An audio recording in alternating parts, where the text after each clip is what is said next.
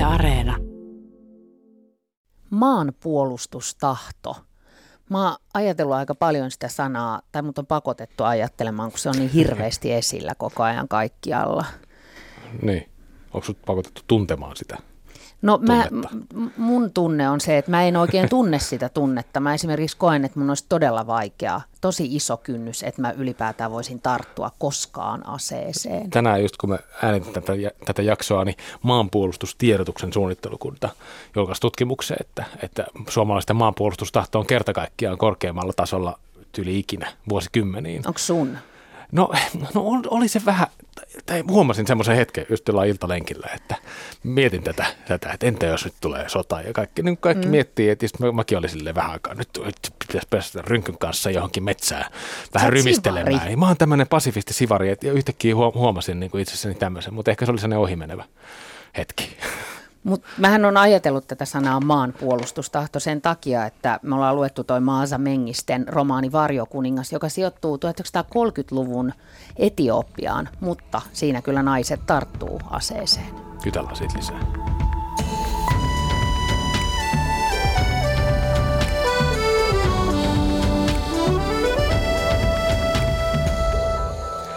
Tervetuloa lukupiiri Tulusto et Kylmälä. Mä olen Pietari Kylmälä. Ja mä olen Anna Tulusto. Meidän lukupiiri on tarkoitettu kaikille lukijoille, mutta myös lukemisesta haaveileville. Ehdottomasti. Ja luetaan viikoittain täällä kirjoja vakiovieraiden kanssa. Ja tällä kertaa mukana ovat historiallisten romaanien ahmia, kirjoittaja ja toimittaja Marian Abdulkarim. Öö, Berliinissä. Hyvää päivää Kyllä. Berliiniin. Hyvää päivää täältä Berliinistä, jossa on kevät jo hyvin pitkällä, ehkä jopa kesäinen tunnelma. No niin, ihanaa. Ja ihanaa, että jotenkin Eurooppa on auki. Rajat on auki ja yhteydet pelaa näin puhelimen välityksellä.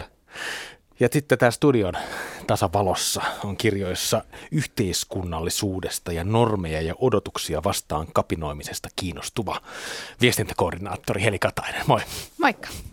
Ihan saada teidät mukaan keskustelemaan Maasa Mengisten varjokuningaskirjasta. Mikä, mikä fiilis on nyt päällä, kun ollaan luettu tämä aikamoinen, aika paksu ja ö, vaikuttava romaani? No, mulla on aika pääpyörällä tästä. Tämä oli minusta rankka, hieno, kokemu- tai hieno kirja, joka kuvasi naisten kokemusta sodasta.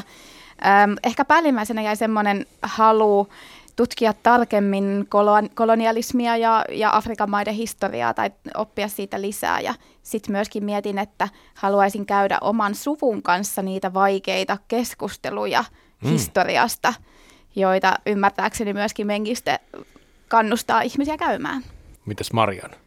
Siis täytyy sanoa, että mä olin kovin ilahtunut, kun tuli ehdotus tästä kirjasta, että hei nyt luettaisiko tämä. Ja tämä tuntuu oudolla tavalla äärimmäisen ajankohtaiselta. Ja sitten vielä päälle, kun tulee niin kuin Helsinki Lit, jossa tämä Maata Mengistä oli itse Aurora Lemman kanssa keskustelemassa kirjastaan ja pääsin siihen tilaisuuteen kuuntelemaan, niin tuntuu, että aukesi vielä lisää tasoja. Ja täytyy sanoa, että kyllä mä löysin kirjasta ne asiat, mitä niin kuin kirjoittaja halusi kertoa ja mitä hän kertoi siitä. Tos, Et- joo. Tämä on, tämä on ollut niin kuin, jotenkin tosi iloinen, harvinaisen onnellinen, että pääsin keskustelemaan kanssa nyt tästä teemasta ja kirjasta ja niin kuin kaikista tunteista ja ajatuksista, mitä herää sen myötä. Et, tota, hauska olla tällä kertaa myös raadissa. Tämä on erittäin hyvä. Mäkin olin Hyvä, kuuntelemassa. hyvä lähtökohta keskustelua. Niin, mäkin olin kuuntelemassa Helsinki Litissä Maasa Mengistä ja, ja se oli kyllä tosi hieno kokemus. Täytyy sanoa myös, että hän oli kyllä todella hurmaava, älykäs ja intensiivinen ihminen myös puhujana. Ja kyllä mutkin tämä kirja jotenkin vei, se, se he- herätti tiedon janon. Joo, Joo, ja siis sama. mun täytyy vielä tuosta niinku kirjoittajahaastattelusta sanoa, että ei ole kovin usein tilanteita, missä niinku ajattelee, että haluaa kuulla kirjailijan näkökulmaa, koska mä jotenkin ajattelen, että kun se kirja on kirjoitettu, Mm. Niin sitten se teksti ikään kuin, se tarina puhuu puolestaan. Mutta tuossa haastattelussa jotenkin siinä nousi semmoisia tasoja sen niin kuin kokonaisuuden hahmottamiseksi, mikä tavallaan niin kuin yllätti. Että aina välillä rakastuu myös kirjailijan ajatteluun kirjojen lisäksi. Ja tässä niin kuin mun kohdalla kävi näin sen haastattelun myötä niin kuin Mengisten suuntaan. Musta tuntuu, että mulla oli itse asiassa vähän sama kokemus, vaikka mä en päässyt häntä livenä näkemään, mutta mä löysin YouTubesta muutamia pätkiä, missä hän kertoi tuosta kirjasta ja mä olin ihan siis, mä olin niin vaikuttunut siitä, Mm. miten hän puhuu ja kertoo. Tämä Varjokuningas alkaa siitä, kun Mussolini johtaman Italian joukot tulee vallottamaan Etiopiaa, että tämä on historiallinen romaani. keisari Haile Selassie pakenee Lontooseen, mutta, mutta etiopialaiset jatkaa sitten taistelua ja vastarintaa näitä, näitä vallottajia vastaan. Etiopian armeijan upseerin piika Hirut haluaa myös osallistua taisteluun ja, ja tämä romaani luo aika semmoisen monipuolisen, tosi laajan ja hengeltään aika runollisenkin kuvan Etiopian yhteiskunnasta 30-luvulla ja siitä sodan todellisuudesta. Tämä romanin kuvaaman 30-luvun väkivalta, se on yksi syy, minkä takia tämä romaani on vähän rankka, koska se väkivalta on läpitunkevaa ja, ja varsinkin naiset joutuu kokemaan sen omissa ruumiissaan ja, ja mielissään. Maasa Mengiste kertoi siellä Litissä itse tämän romaanin synnystä. Voidaan puhua siitä tämän keskustelun aikana vielä vähän lisää. Hän on 1974 Etiopiassa Addis Abebassa syntynyt kirjailija, joka asuu nykyään New Yorkissa ja kirjoittaa englanniksi. Ja tämä kirja on ollut menestys. Tämä oli Booker-palkintoehdokas vuonna 2020 ja se Booker-palkintohan on yksi tämmöinen maailman merkittävimmistä mm. kirjallisuuspalkinnoista. Joo, ja onneksi saatu nopeasti suomenkielisen yleisön saataville. Aleksi Milonoffin suomentamana. Joo. Mutta niin kuin sanottu, niin tämä, tämä historiallinen tilanne itsessään on, se on, se on laaja ja moni, monimutkainen jotenkin mä ainakin alan heti kaipaamaan lisää tietoa Etiopian historiasta. Mm. Tässä on myös tosi paljon her- henkilöhahmoja. Mä että voitaisiin käydä niin kuin teidän, teidän kanssa vähän läpi, että, että mit, mitkä henkilöt oli teille tässä romaanissa kaikkein kiinnostavimpia ja jäi mieleen? Musta tuntuu, että tämä oli vähän haastava just sen takia, että niitä hahmoja oli niin paljon. Mulla jäi vähän sellainen olo, että mä olisin ehkä halunnut kuulla lisää muutamasta semmoisesta vähän sivurooliin jääneestä hahmosta, jolla kuitenkin oli aika tärkeä rooli ihan siinä sodassakin. Mua kiinnosti esimerkiksi tämä Fifi, joka oli tämän italialaisen, mikä hänen sotilasarvonsa nyt oli? Eversti. Eversti. Hänen niin kuin, rakastaja. Ja jotenkin siinä se asetelma, että, että tälleen niin kuin vihollisen rakastajana asettuu alttiiksi sekä niin kuin vihollisen että niiden omien halveksunnalle ja väkivallalle. Mm. Ja, ja ehkä se, että kun ei vieläkään me ehkä oikein nähdä näitä naisia – heidän valintojaan sellaisina taktisina selviytymiskeinoina tai, tai myöskin vastarinnan keinoina, vaan, vaan se aiheuttaa ehkä sellaista halveksuntaa aika paljon. Joo. Mä olisin halunnut vielä kuulla hänestä mm-hmm. lisää. Joo. Mulle taas siitä Fifistä oli sellainen kuva, että se oli aktiivinen toimija, joka oli tehnyt erinäisiä päätöksiä, joka oli tavallaan löytänyt sen tavan olla siinä tilanteessa, siinä ajassa. Ja se, että niin kuin se oli välillä sen Karlon rakastaja, niin se ei ollut niin kuin ikään kuin hän ei kuulunut sille miehelle vaan se oli niin kuin se paikka, missä hän sillä hetkellä koki. Et jotenkin mä, ehkä mä laitoin liikaa niin kuin omia, mm. omia ajatuksiani siihen hahmoon, mutta jotenkin vaikutelma niin kuin vahvasta itsenäisestä yksilöstä, Joo. joka Kyllä. tekee niin kuin päätöksiä, joka ei ole ikään kuin, niin kuin olosuhteiden uhri, vaan pyrkii niin kuin jotenkin luomaan itse Ehdottomasti. Mun mielestä, ja mun mielestä toi sama pätee näihin ikään kuin kahteen vähän kesku, enemmän keskushenkilöön. Tähän a, tota, Hirut, joka on tämä palvelija, mm. tämmöisen kapinallisjohtajan ikään kuin piika, ja Aster, joka on tämän kapinallisjohtaja Kidanen vaimo. Ne käy, he keskenään käy tämmöistä kamppailua ja, musta, ja, ja sitten nousee aseisiin ja on osa tätä, tätä tota vastarinta liikettä. Mutta musta tuntuu, että tämä sama pätee jotenkin näihin kahteen hahmoihin, että he on he on jotenkin itsenäisiä toimijoita, mutta kun se tuommoisessa sota-aikana ja, ja hierarkkisessa yhteiskunnassa se liikkumavara on aika, se on aika pieni, varsinkin naisille, niin, tota, niin he jotenkin toimii niin kuin sen, sen mukaisesti. Kyllä mulla nousi nämä naishahmot sieltä. Itse asiassa nämä kaikki kolme, jotka tässä on mainittu, nämä naiset on kyseenalaisissa ja vaikeissa tilanteissa. Ne kokee myös tosi hurjia ja hirveitä asioita tässä kirjassa – mutta äh, tämä kirja ei kuitenkaan jotenkin tee, tehnyt mulle niistä naisista uhreja. Mm. Yksi tämän kirjan mieshahmoista, joka mulle jäi mieleen, oli kiinnostava just tämän italialaisen Everstin valokuvaaja, joka tota, joutuu taltioimaan, kuvaamaan ihmisiä kuoleman hetkellä. Se loi niin, niin kuin mielettömän vahvoja tilanteita, mutta naiset oli tämän kirjan, kirjan niin kuin ydin mulle. Maasa Mengistä hän kertoi, että hän oli kirjoittanut ensin tästä ajasta vähän toisen tyyppistä kirjaa, mutta sitten se oli lukenut artikkelin New York Timesista, tämmöistä värväytyneistä naisista. Se artikkeli oli 30-luvun loppupuolelta ja sitten sieltä oli ruvennut nousemaan nämä hahmot ihan eri tavalla. Ja hän halusi nimenomaan kirjoittaa siitä, mitä naisille tapahtuu, miten naiset muuttuu, kun ne joutuu sotaan. Mm. Musta se oli myös tosi kiinnostavaa, miten hän kertoi tästä prosessista. Että siinä on kirjoittaja, joka on käyttänyt viisi vuotta elämästään kirjan kirjoittamiseen, taustatutkimukseen, kaikkeen mahdolliseen, vain tullakseen pisteeseen, jossa se on silleen, että tämä on käyttökelvotonta. Ja joutuu neuvottelemaan vielä niin kuin kustannustoimittajansa kanssa, että hei, että nyt mä en voi niin kuin, laittaa tätä maailmalle, että mun pitää kirjoittaa tämä tarina ihan kokonaan uusiksi. Okay. Et vaati ihan hirveästi niin kuin, rohkeutta ja päättäväisyyttä. Kyllä. Et olisi voinut ajatella, että se on silleen, että no hei, tässä meni viisi vuotta, että sitten mä teen seuraavan romaanin tästä toisesta aiheesta. Mutta hän halusi, että siinä oli joku ihan selkeä tarve ja tahtotila jotenkin kertoa se tarina tietyllä tavalla kunnioittain. Ja se muistaminenhan on tästä niin jotenkin tosi keskeinen. Ne avaussanat, että muistot keräävät luita ympärilleen. Jotenkin se muistamisen politiikka ja se, mitä muistetaan, miten muistetaan. Joo. Ja lopputulema oli se, että kun hän Maasa Mengiste teki viimeisiä taustatyömatkoja äitinsä kanssa, niin yhtäkkiä käy ilmi, että hänen iso iso äitinsä on ollut näissä tilanteissa ihan oikeasti mukana. Ja siitä ei vaan ollut tullut puhetta perheen kanssa. Että se kirjoittaminen jotenkin niin kuin edelsi tätä, tätä tietoa? Kyllä. Okei, okay. joo joo joo. Joo, ja hän pohti sitä, että miten oudolla tavalla niin kuin muistaminen toimii tai tilanteet. Että kun hän kirjoitti Hirupin hahmon ja yhtäkkiä tulee uutta tietoa hänen äidiltään, että just tämä, oliko se iso iso äiti? Joo hän oli kanssa niin jotenkin värväytynyt. Mm, tätä kirjaa lukies mietin koko ajan, että mikä tästä on totta. Että piti, mm. oikein, piti alkaa googlailla näitä, näitä, just näitä italialaisia sotilaita, että onko tämä Carlo Fucelli niin kuin, niin kuin oikea tyyppi tämä, tämä Eversti. Ilmeisesti ei. Ei, mä ymmärsin, että nämä ei ole oikeita niin. hahmoja, mutta, mutta kaikki kuitenkin niin. perustuu. Mutta se, Mut se, se, Mutta lapsia toki on. Joo. Joo. Mutta se on tuossa romaanissa niin. sitten, tämä, niin mä, mä olisin ehkä nostanut Hailisen Lassia semmoisena ihan kiinnostavana hahmona mm. tässä, koska, koska se on semmoinen ihme varjojen mailla liikkuva tyyppi. Se on, se on keisari, joka, joka joutuu jättämään maansa ja, ja on semmoisessa koko ajan ihme semmoisessa niin kuin ulkopuolisuuden tilassa. Vähän niin kuin silleen, että se, se on niin kuin vähän sellainen haamu mun mielestä tässä, tässä romaanissa. Mm. Ehkä se tuon romaanin nimikin Varjokuningas mm. niin osiltaan viittaa, viittaa siihen. Mä haluaisin Joo, vielä siis palata ehkä tuohon, mitä Anna sanoi siitä valokuvaajasta Ettoresta, koska mun mielestä se oli myöskin tosi keskeinen hahmo tässä. Ja mä tykkäsin tässä kirjassa ylipäänsä siitä, että tätä sotaa oikeasti kuvattiin sekä italialaisten että etiopialaisten näkökulmasta. Se oli musta hyvä ratkaisu ja mm. hyvin toteutettu.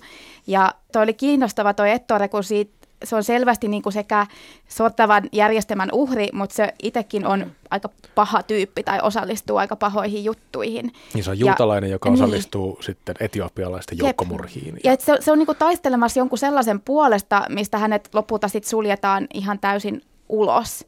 Ja onhan se niin kuin jopa siinä kirjan kuvaamassa ajassa ja etenkin nyt nykynäkökulmasta, niin se on aika karmiva mm. ajatus, että, että miten hän on voinut taistella siinä fasistiarmeijassa yksittäinen kohta vielä siinä kirjassa liittyen tuohon Ettoreen, joka mua kosketti ihan hirveästi, oli se, kun hän sai sodan keskelle kirjeen isältään, joka oli tämän aika etäinen hahmo. Ja se kirje oli niin hieno, kun siinä avattiin jotenkin sitä historiaa ja menneisyyttä ja niitä suvun salaisuuksia ja, ja myöskin siinä oli pohdintaa isyydestä, niin se todella kosketti mua ihan hirveän paljon, mikä oli niin yllättävää, että, mm. että pystyi myöskin liikuttumaan sellaisista asioista, jotka liittyy noihin italialaisiin, jotka oli kammottavia, mm. kun ne hyökkäs sinne. Ja toi ehkä kertoo jotain niin kuin Maansa Mengistä niin kuin sille tarinan kertojan, sille jotenkin mun mielestä hienosta kyvystä, että, että, se, että toi romaani on täynnä sellaisia pieniä niin kuin ikään kuin sivujuonteita tosi polveilevassa monen henkilön kautta kerrotustarinassa. Ja mulla, mulla oli myös toi Ettoren niin kuin isän mm. jotenkin kirje, joka, joka oli semmoinen pieni, vähän niin kuin itsenäinen lonkero siinä, siinä mm. jutussa. Yhtäkkiä tuommoiseen niin kiinnittää huomioon, että okei, tätä kautta au- aukeekin joku ihan niin kuin tosi laaja, laaja maailma liittyen just muistiin ja väkivaltaa unohtamiseen, perhesuhteisiin, mihin ikinä. Joo, ja musta oli äärimmäisen hienoa, että Mengistä halusi kirjoittaa tämän Etoren hahmon tuohon tarinaan. Se tuo sen niin kuin 30-luvun poliittisen ilmapiirin, sen monisyisyyden, mm. ne niin kuin mm. tavallaan ihmisten uh, henkilöhistorioiden monimutkaisuuden. Että siellä hän on Italian armeijassa ja samaan aikaan niin kuin huoli vanhemmista, jotka on juutalaisia, että mitä heille tapahtuu, mutta sitten samalla itse jotenkin niin kuin, hän kuvaa näitä ihmisiä sen verran moniulotteisesti, että kuka ei yksistään paha tai hyvä. Mutta Eteran kohdalla niin jotenkin se moraalinen selkärangattomuus ja se, että hän jotenkin hyväksyttää toimintansa sillä, että hän vain seuraa käskyjä. Mutta sitten samaan aikaan näkyy, että hän tekee myös itsenäisiä valintoja tietyissä tilanteissa kuvata ja niin kuin jotenkin tallentaa tietyt hetket tosi kiehtova hahmo. Romaani on 500-sivunen, iso paksu kirja ja musta tästä tekee myös jotenkin henkisesti suuren kirjan, just toimista Marian puhuu ja mistä me puhutaan tässä, että tämän kirjan henkilöt on niin kuin monisyisiä. Se ihan klassinen asia, joka tekee taiteesta hyvää, että paha voi olla hyvä ja hyvä voi olla samanaikaisesti paha. No jotenkin tähän liittyy semmoinen, että tässä on sel- selkeä sellainen story, että nämä naiset, nämä vaikka, vaikka tota, tämä Hirut ja Aster, ne emansipoituu. Ne on niin kuin jotenkin semmoisen tosi patriarkaalisen, ö, hierarkkisen yhteiskunnan tota, jotenkin väleissä olevia alistettuja tyyppejä. Ja sitten kun niistä tulee, tulee sotilaita, niin ne jotenkin emansipoituu. Niistä tulee tämmöisen mystisen varjokuninkaan, ö, ikään kuin tämmöisen maanpaossa elävän keisarin, ö, imitaattorin henkivartioita ja, ja niistä, ne jotenkin saa voimaa siitä. Mutta samalla siinä liittyy tosi paljon sellaista kipeyttä, koska nämä kummatkin on niin väkivallan uhreja myös mm. näitä, näistä naisista. Ja musta tuntuu, että, että kun he kokee niin kuin ra- ra- raakaa vaikka seksuaalista väkivaltaa, niin se väkivalta os- osataan niin kuin ajaa ne myös, myös kohti sitä semmoista vaikka niin kuin sotu- soturiutta. Mm. Ja ne ha- saa niin kuin voimaa siitä, siitä, siitä tota, ajatuksesta, että, että, että sotilaana olen, olen itsenäinen. Mutta, mutta, mutta se, se, siinä on joku tosi sellainen niin kuin, niin kuin syvä, syvä jotenkin ristiriita siinä, että, että se väkivalta, se, se yhteiskunnan väkivaltaisuus, se tilanteen väkivaltaisuus myös niin kuin ajaa niitä tällaisiin ratkaisuihin ja rooleihin. Siinä on hirveän mieleenpainuva kohta, jossa Hirud ja Aster, juuri nämä henkilöt, johon Pietari viittasit, käy semmoisen keskustelun, jossa Hirud sanoo, että mä aion tappaa sun miehen, koska tämä mies, jonka hän haluaisi tappaa, on tehnyt hänelle todella julmia tekoja, raiskannut Hirudin. Ja, ja tota niin, niin Aster vastaa, että jos yritätkin vahingoittaa mun miestä, niin mä tapan sut. Ja sitten tämä oli esimerkiksi semmoinen yksi asia, joka mulle tuli niin kuin kylmät väreet, kun mä ajattelin, että mitä sota tekee, minkälaisiin keskusteluihin se ajaa ihmiset. Hmm. Mä mietin mm. tuosta kohdasta just, että tässä oli kiinnostavaa se naisten välinen solidaarisuus ja oliko sitä, koska etenkin ennen sitä sodan syttymistä, niin, niin ei todellakaan, se oli niin vahva se, se luokkayhteiskunta, että siellä on ne rikkaat ja ne, joilla on valtaa, ja sitten Hirut, mm. joka on se köyhä palvelija, jolla ei ole oikeasti mitään mahdollisuuksia. Se koko, koko Mut, sen romaanin ajan se Hirut joutuu kantaa arpea, jonka se Asteron ruoskalla aiheuttanut sen solislun niin, päälle ja tä- kyllä, tämmöisiä. Kyllä, mutta ehkä sitten toi sota kuitenkin pikkuhiljaa tuo esiin jotain sellaisia solidaarisuuden siemeniä. Mm. Tulee mieleen, niin kuin Paulo Freire, jos miettii niin kuin The Oppression of the Oppressed, että miten niin kuin sorron itse kokeneet sitten puolestaan jakavat sitä sortoa eteenpäin. Mm. Mm. Ja siinä on se kohta, niin kuin, kun Hirut joutuu ensimmäisen hyökkäyksen kohteeksi, niin miten ne muut naiset suhtautuu häneen. Siirtää sen syyn Hirutin niskoille, on ikään kuin, an, niin kuin voi antaa itselleen luvan sanoa, että mulle ei voi käydä noin, että minä en ole toiminut väärin. Että sulle käynyt, niin sä oot ehkä tehnyt jotain. Mm. Jolloin se, mä tulkitsen sen itsesuojeluksi, että mm. jollain tavalla sitä mieltä pitää suojella mm. siltä, että tätä voi tapahtua, että vaikka ne tietää, mutta ne silti jotenkin yrittää puhua sen pois, että mm. sun on pitänyt tehdä jotain, jotta sä oot saanut sen. Tai siinä on se kohta, missä joku sanoo Hirutilla, että näin miten katsot häntä. Että ikään kuin Hirut itse olisi kutsunut väkivallan luokseen. Mm. Kyllä. Kyllä. Ja tuommoisissa tilanteissa niin mä en tiedä, että miten itse esimerkiksi toimisi, kun mä yritän miettiä, että niin jos joutuisi tuommoisiin olosuhteisiin, mikä olisi oma tapa. Että totta kai on helppo olla moraalisesti jotenkin niin korrektia oikeassa tilanteessa, missä sitä ei testata.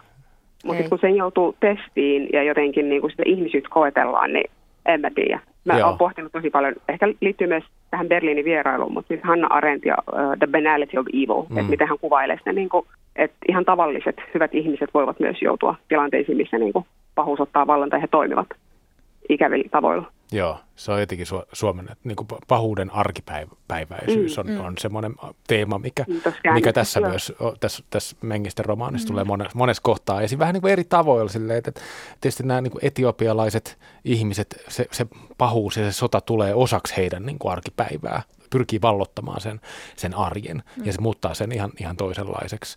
Ja sitten toisaalta näiden italialaisten ikään kuin näiden pahan tekijöiden tota, näkökulmasta, ne, nekin on niin kuin, musta tuntuu, että ihan tavallisia tyyppejä, jotka sitten on, on osa semmoista isoa ideo, ideologista koneistoa ja tämmöistä jotain niin kuin fasistista hallintoa ja, ja osa näistä tyypeistä, niin kuin vaikka tämä Ettore just, tämä todistaja, valokuvaaja, joka koko ajan todistaa sitä, sitä pahan, pahan tekoa, niin sehän ajautuu osaksi kansanmurhaa. Mengiste sanoi Helsinki Lit-festivaaleilla, että että se oli tutustunut, kun se oli tehnyt taustatyötä tätä kirjaa varten, niin se oli tutustunut Italiassa perheisiin, joiden pojat oli lähtenyt soti, sotimaan ja ajatellut sitä, että kuinka rakkaita ne pojat olivat niille perheille, vaikka ne näyttäytyykin sitten jostain puolelta historiaa katsottuna pahoina. Mm. Ja, ja sitten se puhuu jotenkin siitä, miten sota alkaa aina kodista. Ja tässäkin on se asetelma, että se alkaa, se mitä Hirutille tapahtuu, niin se mm. alkaa siinä perhepiirissä ja kodissa. Toi on mielenkiintoisesti mm. mm. muuten jotenkin sanottu. Mä mietin, tota, mitä sä Maria äsken sanoit, että, että tämä tuntuu semmoiselta, että kun tätä lukee, niin sitä joutuu testailemaan omaa moraaliaan koko ajan, että, että mitä mä tekisin tuommoisessa tilanteessa, jos mä kohtaisin mm. tuommoista väkivaltaa. Puolustaisinko heikompaa vai, vai äh, halusinko tota, jotenkin ulkostaa itteni siinä. Ja mun mielestä nämä on semmoisia tyypillisiä sotakirjallisuuteen liittyviä juttuja. Että kun mm. lukee sotakirjaa, niin sitten koko ajan miettii, että uskaltaisinko mä hyökätä tuossa mm. tilanteessa tai mm. näin. Mutta millainen, millainen sota, jotenkin sotakirja tämä teidän mielestä oli? Mutta mä haluan jatkaa Pietari tuosta sun niin. pointista, että toihan on älyttömän helppo keskustelu käydä oman päänsä sisällä tai mm. edes tästä, koska Kyllä. mä tiedän, että mä en tule joutuun tekemään noita valintoja. Kyllä, kyllä, kyllä. Sen takia, niin kuin, tai no, koputa puuta. Toivottavasti maailman poliittinen tilanne menee kohti rauhallisempaa maailmaa, mutta silloin kun se on kaukana itsestä, kyllä. niin se on helppo miettiä niitä erilaisia tilanteita ja senaarioita, että niin kuin miten toimisi näin. Ehkä se olisi vaikeampaa, jos olisi joku riski siitä, että voisi oikeasti joutua niin tuommoiseen tilanteeseen ja oikeasti niin kuin testiin. Mm. Mutta oliko, oliko noiden asioiden pohtiminen helppoa tätä ei. romaania lukiessa? Ei. Mun mielestä ei. Ei. ei. ei. ei. Mutta täytyy sanoa, että yksi mikä tuossa nousee esiin on se, että niinku tämmöinen, just mitä tota, Anna aikaisemmin mainitsit, että nämä naisten tarinat ja mitä kodeissa tapahtuu ja tarinat, joita kerrotaan keittiössä, mistä Mengistä puhu siellä Helsinki festivaaleilla niin tässä on semmoinen nyökkäys myös niin kuin Etiopian ensimmäistä naishallitsijaa kohtaan, Zeuditu, joka, äh, jonka kausi päättyi just 30-luvun alkaessa. Että kun hänellä kerrotaan olleen varjokuningas, ikään kuin se idea siitä, että toimitaan varjokuninkaan takana jotenkin niin kuin kannustetaan kansaa, niin se annetaan se meritti ikään kuin tälle Zeuditulle, että hän on sitä kautta ikään kuin, niin kuin läsnä tässä. Musta jotenkin, Okei. Okay. Ja se on ääri, siis kiinnostava hahmo se Zeuditu. Tota. Nyt, nyt pitää mennä takaisin internetin ääreen ja, niin. ja niin kuin, kaivaa lisää tietoa, koska tämä oli semmoinen niin teema, jota joka ei mulle. Niin kuin, tietyllä tavalla totta kai se aukeaa. Tässä on, tämän romaanin nimi on Varjo, Varjokuningas ja sitten ne keskeisimmät henkilöt tässä on nimenomaan naisia siinä on sellainen fiilis, että jollain tavalla nämä naiset, nämä naissoturit ottaa sen keisarin mm. paikan nä- tässä historian pyörityksessä ja siinä, siinä sodan. Mutta tämä on, on jo vähän niin kuin etä, etäinen ajatus, vähän niin kuin, tässä on jo vähän välimatkaa tuohon, tuohon mitä, mitä sä niin kuin opetit, opetit meille juuri. Luitteko tätä sotaromaanina? Palaan tuohon, mitä Pietari kysyi. Tavallaan joo. Onhan tässä kuitenkin aika klassinen asetelma, että, että se toinen osapuoli on niin näin se ylivoimainen ja, ja sitten toinen selvästi altavastaja, vaikka onkin siellä omalla maaperällä.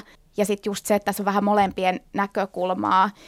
Halusin kauheasti löytää täältä sellaisia pasifistisia mm. sävyjä ja mun mielestä mä kyllä löysinkin aika paljon. Että kyllähän tämä osoittaa tosi hyvin, että et sotia ei oikeasti voita kukaan. Ne kaikki muistot ja painajaiset jää, ne jää ihan kaikille. Että se on kipua, kauhua, tuskaa, surua. Tuossa oli semmoinen hieno kohta aika siinä alkupuolella. Se oli Kidanen näkökulmasta kerrottu. Ei tämän kapinallisjohtajan. Joo, niin siinä, siinä hänen isänsä näytti kerran vanhaa kivääriään. Ja siinä on sellaisia merkkejä, jotka siis kuvaa sitä, että kuinka monta ihmistä sillä kiväärillä on mm. tapettu. Ja sitten hän sanoo, Kidanen isä sanoo näistä merkeistä, että nämä ovat äitejä, jotka sain itkemään poikani. Nämä ovat lapsia, joista tein isättömiä. Mutta jos sinä et olisi ampunut, sinut olisi ammuttu, Kidane sanoi lapsen pelon kourissa. Isä hymyili hänelle. Niinpä jossain on koko ajan itkevä nainen, isä sanoi. Sitten hän nauroi katkerasti ja ivallisesti, mitä Kidan ei silloin vielä ymmärtänyt.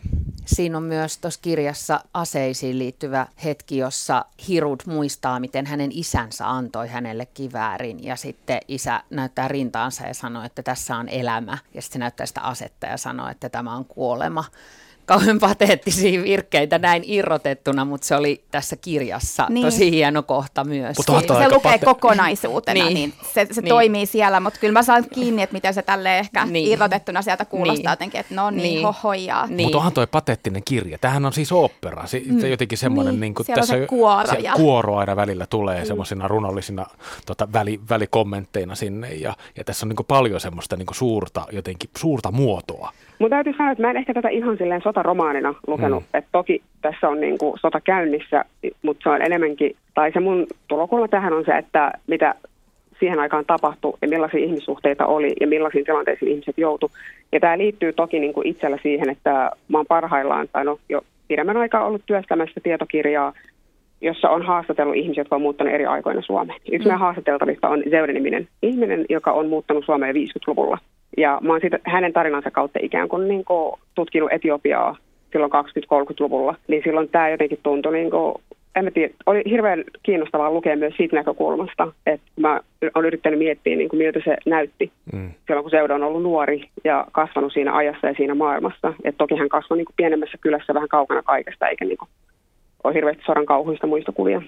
Ja sitten just ehdottomasti onhan tämä jotenkin ei pelkästään sitä sellaista aseellista sotaa ja taistelua, vaan, vaan sitten just niinku taistelua niistä naisten kehoista ja kenellä on oikeus siihen ja tietyllä tavalla ehkä yritys, kun murtaa vähän sitä, sitä patriarkaalista luokkayhteiskuntaa ja, ja että et toi sotakonteksti, sit, se miten ne asiat siellä kehittyy, niin tarjoaa sit just niille naisille sen tilaisuuden päästä siitä heikosta asemasta johonkin vähän parempaa. Mä kävin jotenkin tätä lukiessa sellaisen prosessin, että mulla oli ensin hirveän vaikea irrottautua tämän hetken sotakuvastosta. Jotenkin mulla palautui koko ajan mieleen se, mitä nyt maailmassa tapahtuu, mutta sitten se, mitä Pietari sanoi äsken, että tämä on, tämä on niin kuin ooppera tämä mm. kirja, niin tämän kirjan jotenkin se intensiteetti ja tyyli on sellainen, että se etäännyttää kuitenkin siitä, että sen takia tämä ei ole mikään perinteinen sotaromaani. Tässä on mielettömän dramaattinen kohtaus, jossa vangiksi otetut ihmiset joutuvat hyppäämään jyrkänteeltä alas. Se on ihan hirveän hurja kohtaus ja silti jotenkin se, miten se tässä kirjassa kerrotaan, niin se, se on niin kuin kaunis se kohta, jos näin voi sanoa. Mä en tiedä, pidättekö te mua hirviönä, kun mä sanon niin, näin. niin, ei, joku joku Mut, sen etäännytys siinä. Niin. Mull, mullekin Kyllä, oli. Todellakin. Et, et ei tarvi, vaikka tässä on tosi, tosi paljon väkivaltaa, sitä vähän vaikeuttaa niin. välin vastaan. Seksuaalista väkivaltaa aina mun mielestä kirjallisuudessa vaikeuttaa vastaan, mm. äh, mutta tässä se oli jollain tavalla kuitenkin vähän, vähän helpotettu. Niin. Sille, että et, et ei tarvitse niinku sukeltaa tai kokea sukeltavansa täysin jotenkin ihmisen niinku tus, mm. tuskaan tai traumaan tai mm. tämmöiseen Joo. näin vaan. Että... Jännä, kun se puhuu just se mengiste juuri näistä Joo, asioista. Niin sano, sano vaan, sano ei, se Maria. Kerro kerro sinä. Niin se puhuu just näistä asioista, että se oli niinku miettinyt tosi paljon kirjoittaessaan, että miten niistä hirveistä asioista voi kirjoittaa niin, että ihmiset ymmärtävät sen hirveyden, mutta mutta miten iso rooli sillä kielellä on. Mm. Tuo oli just se, mitä mä halusin sanoa, että niin kuin, kun hän kertoi siinä hirveän kauniisti, että hän puhui näistä, oliko se lokeroista, mihin mieli pakenee. Joo. Ja se on armollista kahteen suuntaan. Toisaalta sille kokijalle, sille henkilölle, jonka tarinaa hän kertoo, että siellä on näitä pieniä taskuja, ne voi paeta, mutta sitten samaan aikaan myös lukijalle. Kyllä. Että ei tarvitse niin jotenkin jäädä sen kauhean tilanteen äärelle, niin kuin, vaan että siinä on joku pieni niin kuin, Joo. koukku siinä, mihin voi paeta. Tota mä just mietin, kun puhuttiin niistä henkilöhahmoista aikaisemmin, että mä menisin sanoa, että et kenestäkään niistä ei tullut mulle sille kauhean läheistä. Ne, ne jotenkin mm. osu lähelle hetkittäin, mutta sitten loppujen lopuksi ne jäi jonnekin aika kauas. Mm. Ja sitten mä kauheasti yritin miettiä, että mikä se on jotenkin se, se mekanismi, että miten tämä tapahtuu. Ja se täytyy olla jotain sellaista sen kirjailijan taitoa, mm. millä se osaa mm. tehdä sen. Ja sitten se, se on niinku eettinen se on niin. eettinen positio, se, että ei me voida ottaa lukijoita myöskään ikään kuin haltuun. Me ei voida mennä nahkoihin, mm. äh, ihmisten nahkoihin, jotka on elänyt joskus, vaikka olisikin fiktiivisiä henkilöitä. Mutta mun mielestä siinä on jotain semmoista aika, aika kunnioittavaa ja semmoista hienotunteista, että, että lukijalla on koko ajan sellainen fiilis, että, että mulla on välimatka tähän näin. Mm. Että, että mulla on jonkinlaisessa semmoisessa asemassa, että mä tuun niin kuin jälkikäteen tähän näin tässä on jotain semmoista, joskus, joskus puhutaan tämmöisestä niin postmuistista, kun puhu, mm. kerrotaan näitä tämmöisiä traumaattisia, vaikka niin kuin traumaattisia historian tapahtumia. Että tässä on jotain semmoista, että, että, se, että se muisti on niin kuin etäännytetty, mutta ehkä jo, jollain tavalla sit pääseekin ehkä lähemmäs niitä historian tapahtumia. En tiedä, jotain, mm. jotain maagista mm. mulla mm. ainakin tapahtuu. Joo. Mitä te ajattelit tämän kirjan nimestä? Mitä, mitä se varjokuningas tarkoitti? Mariani vähän ehkä avasti. Niin, sehän kerrotaan siinä, mitä, mitä hän sillä, mutta myös ehkä liittyy niin tuo Hirutin rooliin, että miten hän nousee ikään kuin, siinä on se luokkakysymys myös tosi vahvasti. Mm. Mutta sitten, että jossain vaiheessa hänen positionsa onkin, että hän on tämmöisen tärkeän henkilön henkivartija. Varjokuninkaan henkivartija, joka on aika silleen niin kuin runollinen rooli. Kyllä mä ajattelin kanssa jotenkin tota Hirutin ja Asterin nousua jotenkin vähän sellaisesta. No me puhuttiin sitten, että ei ne, tavallaan siinä oli sellaista, että he, he koki kauheat väkivaltaa ja, ja oli tavallaan alistettuja, mutta siinä oli kyllä semmoinen vahvuus heissä myöskin, mutta et, et kyllä siinä oli sellainen nousu jostain varjoista vähän enemmän valoon niillä molemmilla hahmoilla. Vaikka tämän kirjan juonessa, jos voi näin sanoa, niin varjokuningas saa merkityksen siitä, että Hirut löytää keisarin kaksoisolennon, tämmöisen hahmon, josta ikään kuin tulee se varjokuningas, mutta kyllä mulle varjokuningas tässä kirjassa on Hirut itse. Ja sitten se sit keisarista itsestään haili sellaisia, että siitä tulee omalla tavallaan kanssa Varjo. niin kuin varjokuningas. Niin. Mä mietin sitä niin kuin poliittista tilannetta, mistä tässä ollaan. Että tietyllä tavalla kaikki ihmiset, kaikki etiopialaiset, jotka osallistuu tähän vastarintaan, he on ikään kuin varjokuninkaan alamaisia, kun ne, kun ne kun keisari on Lontoossa ja, ja on niin kuin, musta tuntuu, että, että ne on jätetty itsekseen jotenkin luomaan sitä, että mitä se kansakunta on, mitä se, mitä se vasta, vastus, niin kuin sen ö, vallottajan val, ö, tota, vastustaminen on, mitä se sodan, sodan käyminen on. Että se on hirveästi sellaista, niin kuin, että, että ihmiset joutuu jotenkin niin kuin ratkomaan itsekseen sen. Joo, siis ennen kuin toi Haja Salasie vetäytyi sinne Lontoon paattiin, niin sehän kävi kansainliitossa puhumassa ja hakemassa tukea kansalleen, että vetoamassa heihin, että meidät on laittomasti miehitetty, tulkaa apuun. Ja sitten kun sieltä ei tullut sitten niin sitä vastakaikua, niin siinä kohti vasta lähti sinne Lontooseen tai Englantiin. Ja mietin, että missä määrin tämä, että niin kuin kokemus siitä, että muut kansat ovat jättäneet meidät oman onnemme nojaan, mm. on myös vaikuttanut niin kuin siihen paikalliseen vastarintaan mä vielä siitä varjosanasta jäin miettimään, että tavallaanhan ne kaikki henkilöt on mm. siinä vähän sellaisia varjohahmoja. Niin. Että kun ne on jonkun verhon takana tietyllä tavalla, Muistin ne on etäännytetty meistä. Ja, Etenkin se Haile Selassie jotenkin todella vahvasti näyttäytyy sellaisena, että se on niinku ikään kuin vaan puoliksi olemassa, vaikka se, se on niistä ilmeisesti ainoa, joka on tosiaan todellinen hahmo. Muista en ainakaan tiedä, että olisivat. Miksi tämä aika mitä me nyt eletään, niin nostaa näitä varjoon jääneiden tarinoita esille. Pohditteko te tällaista ollenkaan tätä lukiessa? Kun miettii vaikka suomalaistakin, vaikka toisesta maailmansodasta kertovaa kirjallisuutta tai sisällissodasta kertovaa kirjallisuutta, niin sehän itse asiassa tämä piirrehän pätee tosi, tosi hyvin öö, myös siihen. Mm.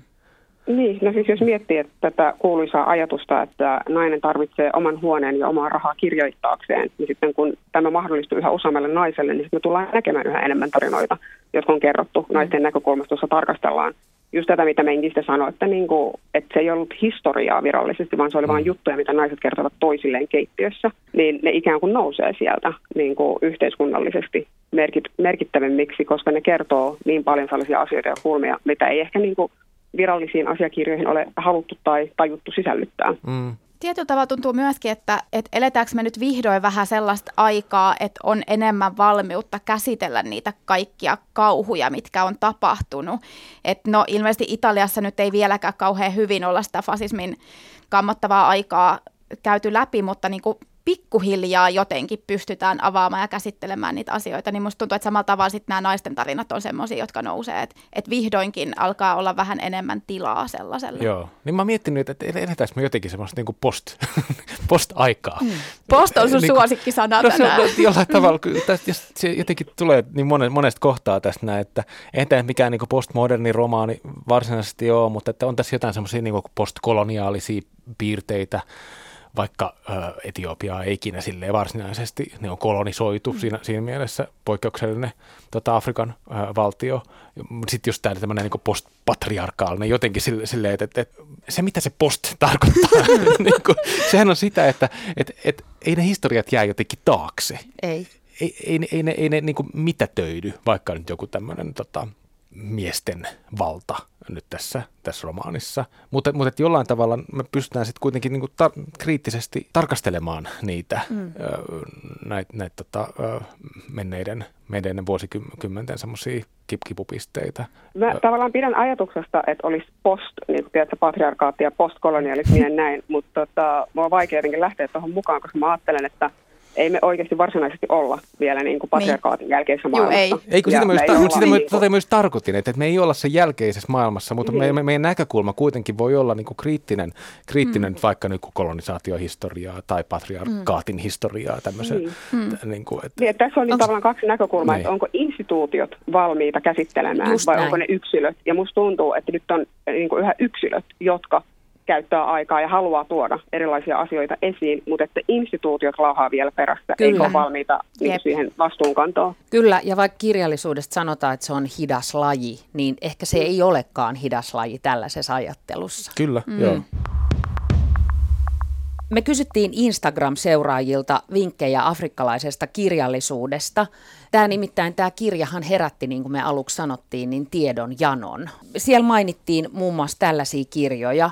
Miriam Makeban ja James Hallin Miriam Makeba Elämäkerta, Etelä-Afrikan ääni ihan hirveästi tuli, tuli vinkkejä. No Violet, Bulawayon, me tarvitaan uudet nimet Zimbabwesta kanssa Yhdysvaltoihin, tota, muuttanut kirjailija.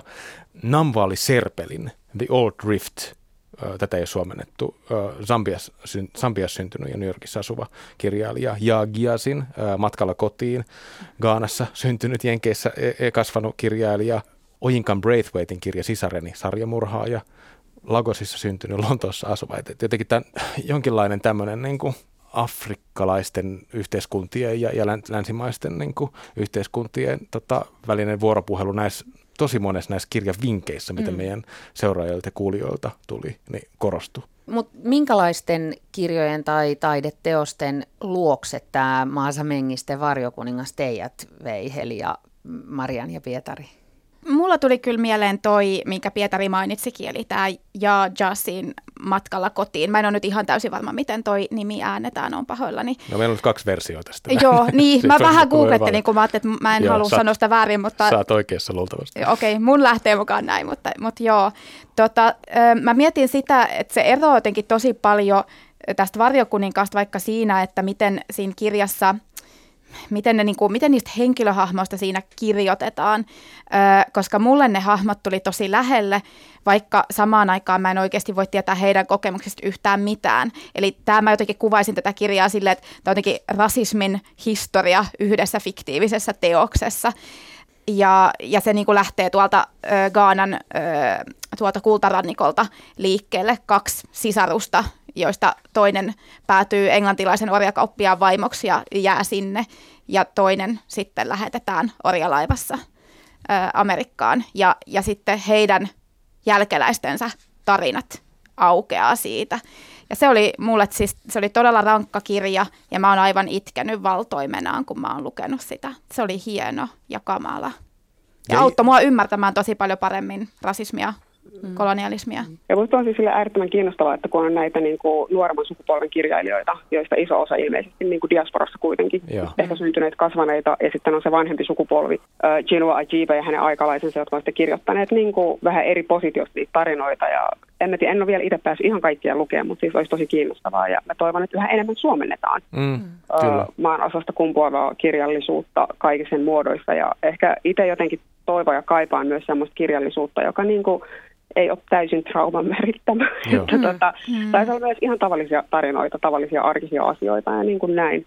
Piti sanoa tuosta Mirjam Makebasta, kun puhuttiin pasifismista ja naisista sodassa, että jotenkin hänen hahmonsa on minusta äärettömän kiehtova, kun miettii, että hänet karkotettiin kotimaastaan Etelä-Afrikasta, koska hänen laulunsa olivat liikaa silloiselle apartheid-hallinnolle, eikä hän saanut palata edes niin kuin oman äitinsä hautajaisiin. Niin sille, että hänen äänensä riitti siihen, että niin kuin hänet koettiin uhkana, että hänen ei tarvinnut tarttua aseisiin eikä niin kuin, ö, olla osa sitä poliittista liikehdintää, mm. joka niin kuin väkivaltaisesti olisi yrittänyt tuoda apartheidin alas. Noista itse asiassa kuulijoiden vinkkeistä vielä Ngugi Wa Thiongon kenialaisen kirjailijan Variksen velho. Tosi kiinnostava. Se on äh, tota, äh, tänne fantasia tai tänne skifi-homma. Äh, voitti tähtifantasia-palkinnon aikoinaan äh, Suomessa, kun se su- suomennettiin. Mutta yksi, yksi tuli, tuli mieleen tästä, tästä Mengisten kirjasta. Mä luen jossain vaiheessa Usmane Sembenen senegalilaisen kirjailijan, tosi hienon kirjan Luojan puupalikat vuodelta 1960, joka kertoo semmoisesta kuin rautatieläisten lakosta vuonna 1947 Senegalissa. Tämmöinen ranskalaisiin val- vallottajiin kohdistunut poliittinen, poliittinen liikehdintä. Ja siinä, siinä on myös tosi jotenkin kiinnostavasti ää, se, se kamppailu jotenkin siitä, sitä niin kuin kolonialismia vastaan. Sehän on myös kamppailua jotenkin siitä, siitä niin kuin kolonisoitujen ihmisten mm. tietoisuudesta. Ja sitten kun se tapahtuu vielä tuommoisessa niin kuin, nimenomaan niin kuin ammattiyhdistys jotenkin ä, li, liikehdinnän sisällä, niin mun mielestä siinä oli, siinä oli, se, se oli kiinnostava tämmöisen niin kuin poliittisen toiminnan ihan niin kuin oppitunti. Mm. Musta tuntuu, että toi on mulle selvästi tulevaa lukemista. Ei, se, oli, se, oli, se, oli, se oli tosi hyvä kirja ja siitä niin kuin ehkä puuttu sitten se diasporan lähtökohta, jotenkin kokemus. Se oli jotenkin, jotenkin jännä semmoinen niin 60-lukulainen hmm. teos. Joo. Hirveän nationalistinen kyllä semmoinen, mutta niin kuin, sallittakoon se hyvällä hmm. tavalla.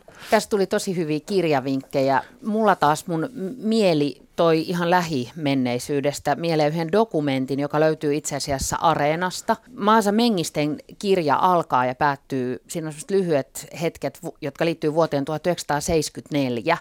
Ja mä oon itse asiassa katsonut sellaisen dokumentin, jonka nimi on Finding Sally, joka on vuodelta 2020, jossa semmoinen kanadalainen dokumentaristi, jonka perhe tausta on Etiopiassa, lähtee selvittämään 70-luvun alussa Etiopiaan kadonneen tätinsä tarinaa. Mm. Ja hän selvittää sitä tätiensä kanssa, joista joku asuu Etiopiassa, osa on, kaikki on asunut siellä nuoruudessaan. Se ei ole ehkä elokuvana niin merkittävä, mutta se lisäsi taas jotain tietoa. Ja siinä itse asiassa jotenkin vielä sanottiin tosi samanlaisia lauseita, mitä Mengiste sanoi Eli niinku omassa niin suoraan, haastattelussaan suoraan jotenkin niin siitä, että kuinka maa voi selvitä jostain traumoista. Eli jos kiinnostuu varjokuninkaasta, niin ainakin kannattaa ottaa to, Joo, se, on semmoinen, se oli mielenkiintoinen. Kiitos äh, tästä keskustelusta Marian, Marian ja Heli ja Kiitos. Anna. Kiitoksia. Oli tosi ja hauskaa, Pietari. tosi mielenkiintoista. Pitää mennä ehkä lukea uudestaan tätä varikuningasta.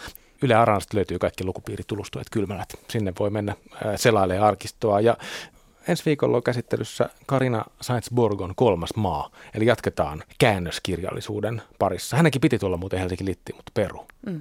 Venezuelalainen kirja. Kyllä, joo. Silloin keskustelemassa on Kyösti Haagert ja Vesa Tikkanen. Mutta tässä oli kaikki tällä kertaa. Moikka. Moi.